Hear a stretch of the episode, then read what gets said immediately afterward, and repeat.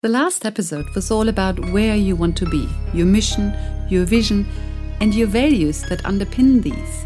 The next step is to work out how to get there. Welcome to episode 129 of Tax Talks. This is Heidi Robson, and thank you to Class for sponsoring this episode.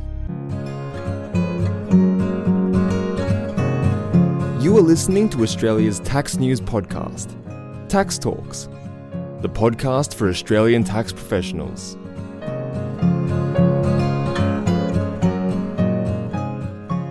This episode is about your strategic objectives, how you get from where you are at the moment to where you want to be.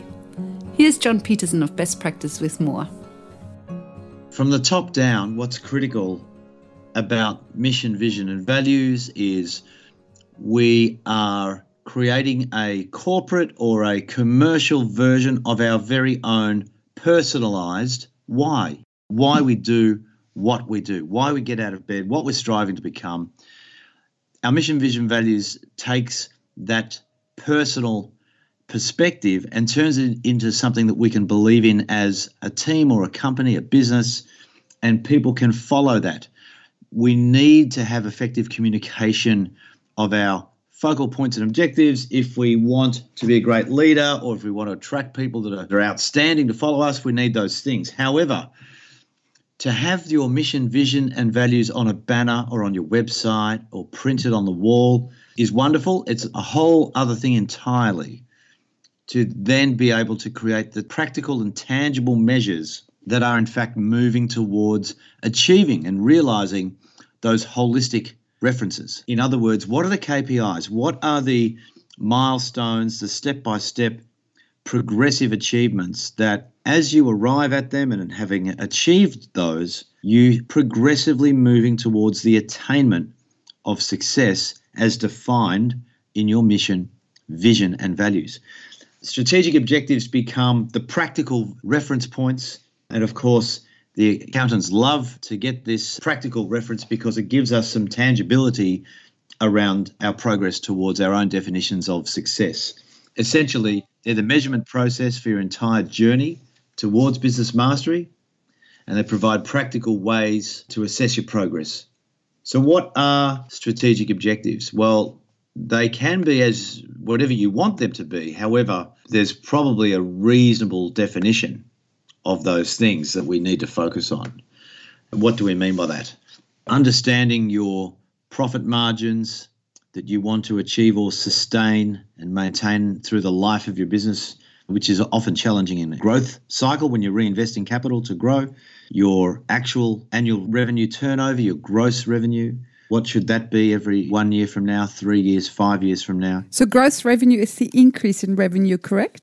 We could define the two separately by saying one's your turnover per annum every year, and one's the margin or the profit pre tax income or gross profit before all earnings and tax, or EBITDA, earnings before interest and tax, so one's your turnover, and the other one is profit after costs, if you like, is the way to look at it. So these are clear measures. Some other clear strategic objectives are the cash buffer that your business builds up, or cash reserves that your business builds up, so that you have a fund for a rainy day. Now, the rainy day could be a downturn in cash flow, an illness that stops you from invoicing, could be a loss of a significant team member that was an income producing person it could also be, as the Fortune 500 companies refer to it, as a war chest, a fund for being acquisitive and looking for acquisitions when the opportunity presents. No money to do that, no ability to acquire a competitor if or another practice if the opportunity came up. Often the references that we hear about 13 weeks or 3 months insolvency experts suggest 13 weeks of trading capability in a surplus cash buffer account is in fact the ideal uh, KPI or strategic objective for a cash buffer. At first, that sounds a little overwhelming because if you work out your cash burn rate every day on a half a million dollar business, working a five day week, when we work out approximately 220 billable days per year to generate invoicing, that per day rate to just generate survival and maintain your current turnover might be something like $3,000 per day. And in fact, if we do those numbers, I can do them very quickly for us right now. $2,272.72 would be a half a million dollar turnover broken down into 220 recoverable days per annum. Now, if we wanted to grow that business, obviously, to $600,000, then we'd be up for $2,727 a day and 27 cents. A $500 a day increase would lead to a $100,000 per annum gross turnover increase for the year. So, what about that cash buffer?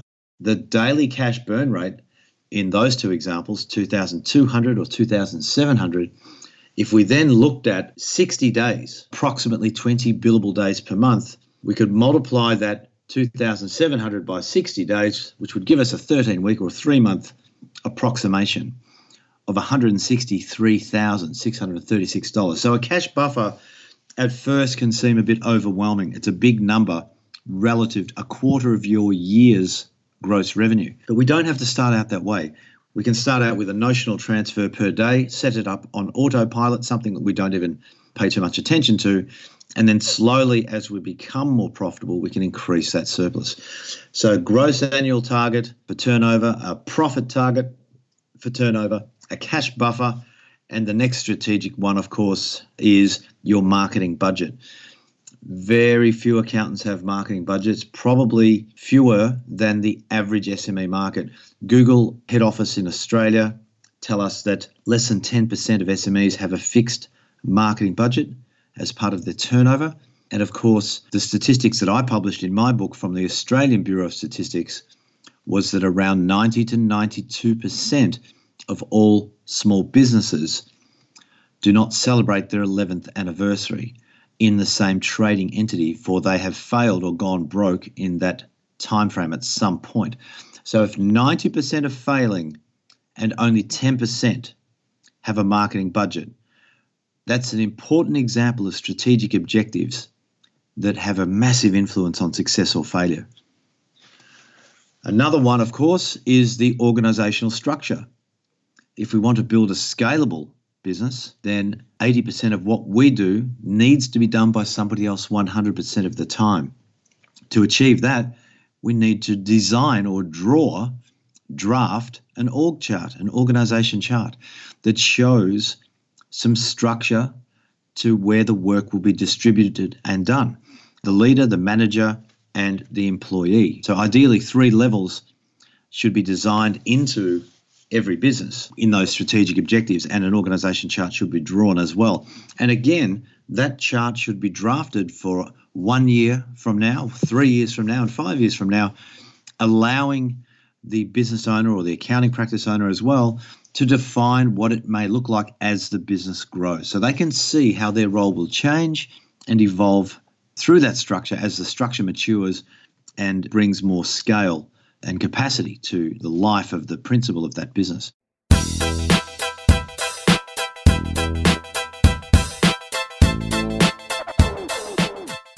The organization chart is actually broken down into three parts. At the very top is it's labeled finder, then in the middle is minder, and then down the bottom is grinder.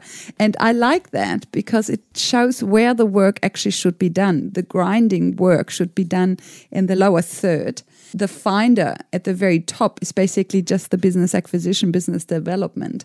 And then the minder in the middle just pulls it all together. Is that right? Whilst the terminology sounds a little politically incorrect, we use that finder, minder, grinder example to highlight the need to think and act as a business owner rather than somebody who is self employed and is wearing themselves out, burning themselves out, doing all the work themselves. The other element, too, with that organization chart is it also helps us to understand the middle level. So the minder level would be the most misunderstood level and, in fact, causes the biggest issues when you grow the business because it's not necessarily the minder's fault. If we recruit or promote somebody into the minder's role who actually doesn't manage the business well for us, whose fault is that? Is it the incompetent person that we've appointed to that position, or is it in fact our own mistake to hire or promote a person that can't deliver the job that we need them to do. So often, more often than not, the minder level or the manager level inside an accounting practice is an overpaid grinder. It's somebody that has been promoted through tenure. They've been there a long period of time. They've earned through simply hanging around and staying employed by that organization, they've earned a promotion. They're often technical, they're often not a people person. They lack leadership and personality communication skills. They keep all the complex work for themselves and they actually continue to be an overpaid grinder and work on the challenging projects, stifling the growth, ambition, and opportunity for knowledge transfer to younger, up and coming accountants in the team or any other accountant in the team for that matter. So the grinder level needs to be considered as a talent factory in your strategic objectives, producing future minders, future client leaders, client managers, and team leaders, but coming from the shop floor or the factory floor, so to speak, as you rightfully pointed out, being the grinders. So if the work is done at the grinder level, then mentoring and project management supervision is done at the minder level, not the work. And this is a massive distinction for the accounting industry to really build a better small business. I really like this distinction between finder, minder, and grinder because when you start out, you're all three. And so to grow, your objective really needs to be to slowly move out of the grinder position more into the minder and then to fill out more and more the role of the finder and less and less the grinder and minder. I think personality comes into this big time. I think we all have good technical skills. We all have been at the grinder position, but to grow our business, it's really hard to move into the finder position. That's You're absolutely right. So what tends to happen is that accountants particularly as an industry or a profession don't regard themselves as natural marketing and sales experts, which is quite reasonable and quite easy to appreciate. The profession mitigates risk for its clients. That's the nature of the historical product of compliance. It's to make sure that your clients, as an accountant, are not breaking the law, missing their deadlines in terms of their compliance. So, if you professionally mitigate risk for a living, you are not necessarily automatically then going to be a great rainmaker and great finder. It's the minority of personalities that tend to be both. What we're looking for, though, is an appreciation of roles and responsibilities because when we see young or startup accountancy firms, we often find that there is a much better focus or level of effectiveness around new business development or new client acquisition when that's the pure focus of the accountant in startup mode. So when all you're doing is spending 90% of your time running around pitching for clients, asking for referrals, is it any wonder that you have some success? Of course, that makes sense. As we spend less and less time in the acquisition mode and mindset and more and more time in the client services delivery mode where we have some clients to look after, the balancing of that time has shifted towards retention and servicing, which is again is logical. So the dynamic of dividing the two roles is often the biggest issue. And that's when looking again at the finder, the minder, and the grinder's responsibilities can be demarcated for much greater focus.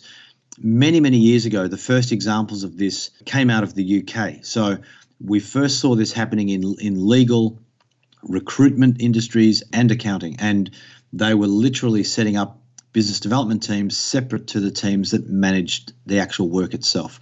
So we can understand the purpose of that when we talk about these topics.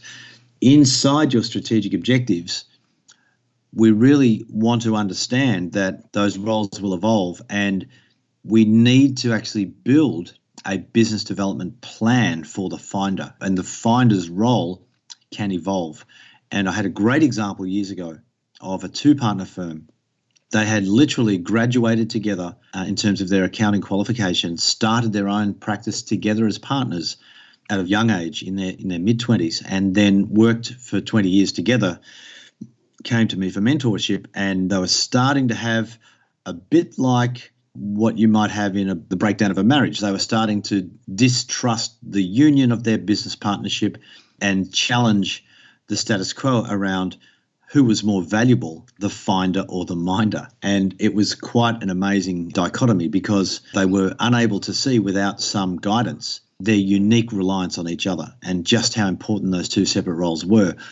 The finder was confiding in me and asking me for endorsement to sign off on paying the finder more money and more profit distribution, more salary and profit for their role in generating new business.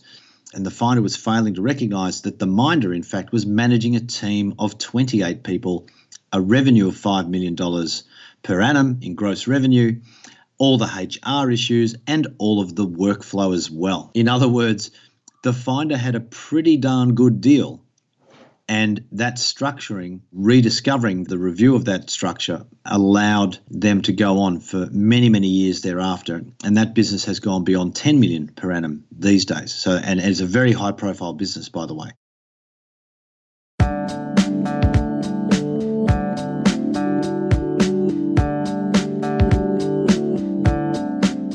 In the workbooks that we have uh, that we've authored for our accountants around strategic objectives, on page 12 of that workbook, we actually give you an organization chart of a mature business. And it shows as that accountancy firm grows, it actually has multiple revenue divisions, which make it quite sizable and quite a reasonable business. But of course, it started out quite small once and only had a small team initially. But that shows the beauty of defining, drafting, drawing your organization chart one year out, three years out, and five years out from now, because you, can actually see the progression that will happen before your very eyes. And this is the virtues of strategic objectives. It's bringing your mission, vision, and values to life in a practical way, in a tangible, measurable, and very understandable way, rather than risk having your MVV criticized for being airy fairy and having no tangible references to success. To move from a grinder to a finder, do you think it's just go out there, try, try again, try again, slowly work out what you're doing wrong? And I ask that because I think many accountants have the personality to be a grinder. I think a lot of us have an introvert in us. We are very happy working with numbers, etc. There are some that never really fitted well into the grinder role and just immediately move closer to a finder role and are like fish in water once they are in the finder role. But do you think, as a general personality trait of our industry, most of us naturally are more grinders and we really have to push ourselves to move to a finder role? Absolutely. And in fact, one of the things that we teach in our time management methodology is to redesign the calendar, the daily calendar, the weekly calendar, redesign that. And one of the, the productivity training and calendar management tools that we have teaches accountants to basically spend four hours a day, typically between 11 and 3, on their finder duties or at least learning during that time investigating a bit of r&d so to speak trial and error, as you pointed out to be. You've got to allocate the time in the diary to actually explore what that means. Now, there are many effective tools and techniques that can help accountants to discover that they're not as shabby in the finder role as they first thought. Okay, there's many, many powerful tools and resources and training systems that are accessible for accountants that think that they're great at grinding away at the work, but not so good at, at the finder role. And I think that what we've seen over the years is every networking brand like BNI, Business Networks International, there's always an accountant and a mortgage broker and a lawyer in every single chapter of those geographically dispersed networking groups. Why is that? Well, it's one way to at least get out in the market. It may not be a, a massively fluent lead generator for an accountant who just turns up and doesn't really work the room and build relationships, but it's still a focal point with the external world. So it's understanding and learning and allocating the time that will lead to an accountant developing better skills. Yes, sure, some are better than others and find a role, but it's not an impossible task by any means. And accountants should not discourage themselves through, dare I say, negative self talk, Heidi. They should actually explore what's possible and they might surprise themselves.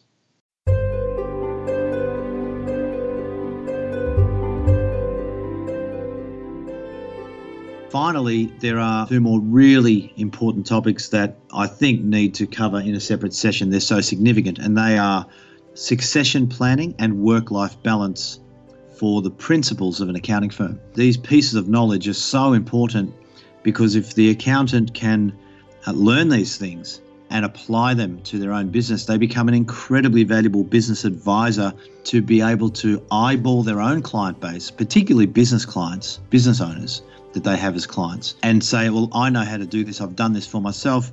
I will help you to do that. And that's a massive move into the world of business advisory. So I do think Heidi will need a separate session for that. They're quite significant topics that I don't want to brush over. And that's really carving out and defining the work life balance that the business should afford us because it's a business we own rather than a business we work for. And that's the maturing of the accountancy firm is what we need to do to achieve that. And of course, the succession planning objectives and the multiple options that very few accountants are aware of, I really look forward to talking about in our next discussion.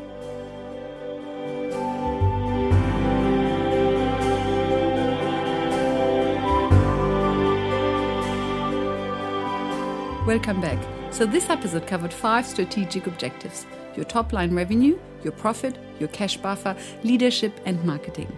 In the next episode, episode 130, John Peterson will talk about two more strategic objectives succession and work life balance. Until then, thank you for listening and thank you to Class for their support. Bye for now and see you in the next episode.